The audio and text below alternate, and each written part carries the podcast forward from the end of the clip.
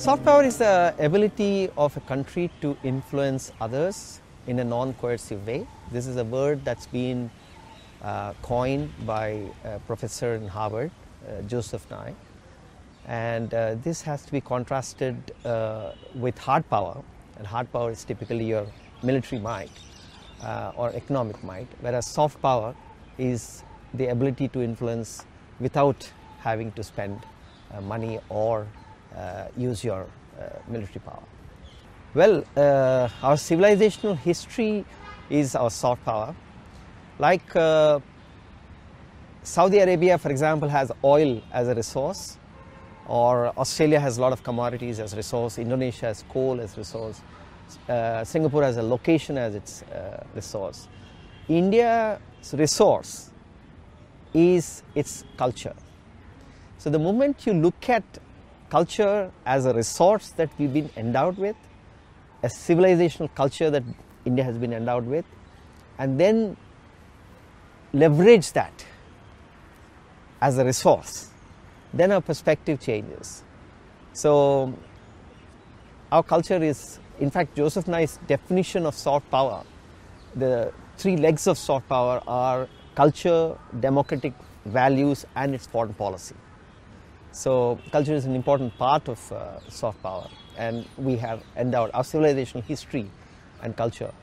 I think the first initiative has uh, come uh, uh, through the International Yoga Day, which uh, uh, more than one hundred eighty countries uh, passed resolution. And uh, now the narrative in India uh, has started, and thanks to the initiative of this government, Uh, under Mister Uh, Narendra Modi, the concept of soft power and leveraging soft power has uh, become uh, a focus area for the ministry. Well, we, uh, we have set up a center for soft power in uh, Chennai, and uh, our uh, initiatives is to look at, like I said, to leverage soft power uh, as a resource and as a means for economic prosperity. So our focus is not so much like, uh, like looking at performances, looking at those aspects, but looking at the back end and looking at the economic value chain behind a cultural experience. So our entire uh, thing is how, how does our uh, soft power create jobs? How does it lead to economic growth in India? That's the question uh, we are looking at. And uh, one is, of course, we looking at analyzing uh, what our strengths are, then advocating policy changes so that there are uh, initiatives in that direction, and finally creating awareness amongst the people about uh, what we can do. So from an awareness point of view, we have uh, recently done a, a conference uh, on soft power where more than Uh, sixty speakers from fifteen countries have come. We had a lot of sessions, and uh, we also did one more uh, conference in uh, Singapore, uh, uh, India through its thoughts and senses, and now we are planning a, a series of events across, uh, so we're planning an event in Japan, in Australia, in uh, uh, America, so a series of events to create awareness on uh, soft power. More importantly, within India, we are looking at, um, uh, from an economic point of view, we're cre looking at creating a trade body uh, called NICE, Network of Indian Cultural Enterprises. So this is going to be a trade body, it's a global trade body, uh, consisting of all enterprises around the world who have, who are in, in, in some way involved in, uh, in, in uh, marketing or in, in, in offering our culture as a service or a product uh, as members. Uh, so this would be a first of its kind initiative that we are uh, incubating. This center is incubating this, uh, this uh, company. It's a trade body. Um, the, just like uh, the software sector grew uh, through NASSCOM, when NASSCOM came in the nineties, uh, and then NASSCOM played a very crucial role in interface between the government and the, and the companies involved in the uh, software. We want to be that uh, uh, intermediary. We do have uh, trade bodies like uh, uh, F I C I and uh, C I I and S H M, But this is a very vertical focused on culture. So this will have, like if you are a, a restaurant in Vienna, you can be a member in this. So any company which is involved in culture, both in India and outside India, would be uh, members. The way we are looking at our culture is we break it into different verticals.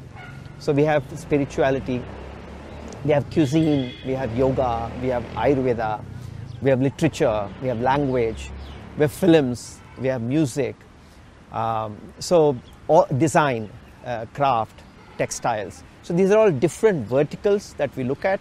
So within these verticals, we look at, again, experts in, in each of these verticals and identify what are the issues uh, these uh, players in these industries are, are facing, and then try to create that inter interface between the government and the, and the trade players, so that, you know, for example, uh, uh, cooks are not uh, getting visas in U K, for example. Uh, so then what do we do, right? So therefore we interact with the U K government and see how we can get the visas. So there's a there's an intervention that's required. So like that, you have uh, several uh, issues that the individual smaller enterprises uh, uh, would be facing. So we are looking at creating this trade body uh, uh, called NICE. So that would be the uh, uh, initiative. Apart from that, I, I must tell you that uh, globally, Uh, there are certain uh, trends that uh, we must notice. Uh, the, the way I look at uh, uh, how millennials are consuming and what's happening in the, around the world, uh, I break it into four C's. So one is tourism is very big, but tourism is no longer about visiting a place or, you know, a beach or something like that. Every tourism uh, experience is overlaid with an intellectual experience and emotional experience. So curated, curated cultural experiences is a big trend. And uh, India offers the maximum number of cultural experiences. There's no other country which can beat the sheer range of uh, cultural experiences that our country can offer. This is a a big trend. Um, so that's, yeah, then uh, care, like Ayurveda, healthcare, uh, this is a big, uh, uh, care and sustainability is a big trend, and that is something which uh, we have a lot to offer. Craft and sustainability is again uh, a big trend. Uh, conscious consumption, people call it as conscious consumption.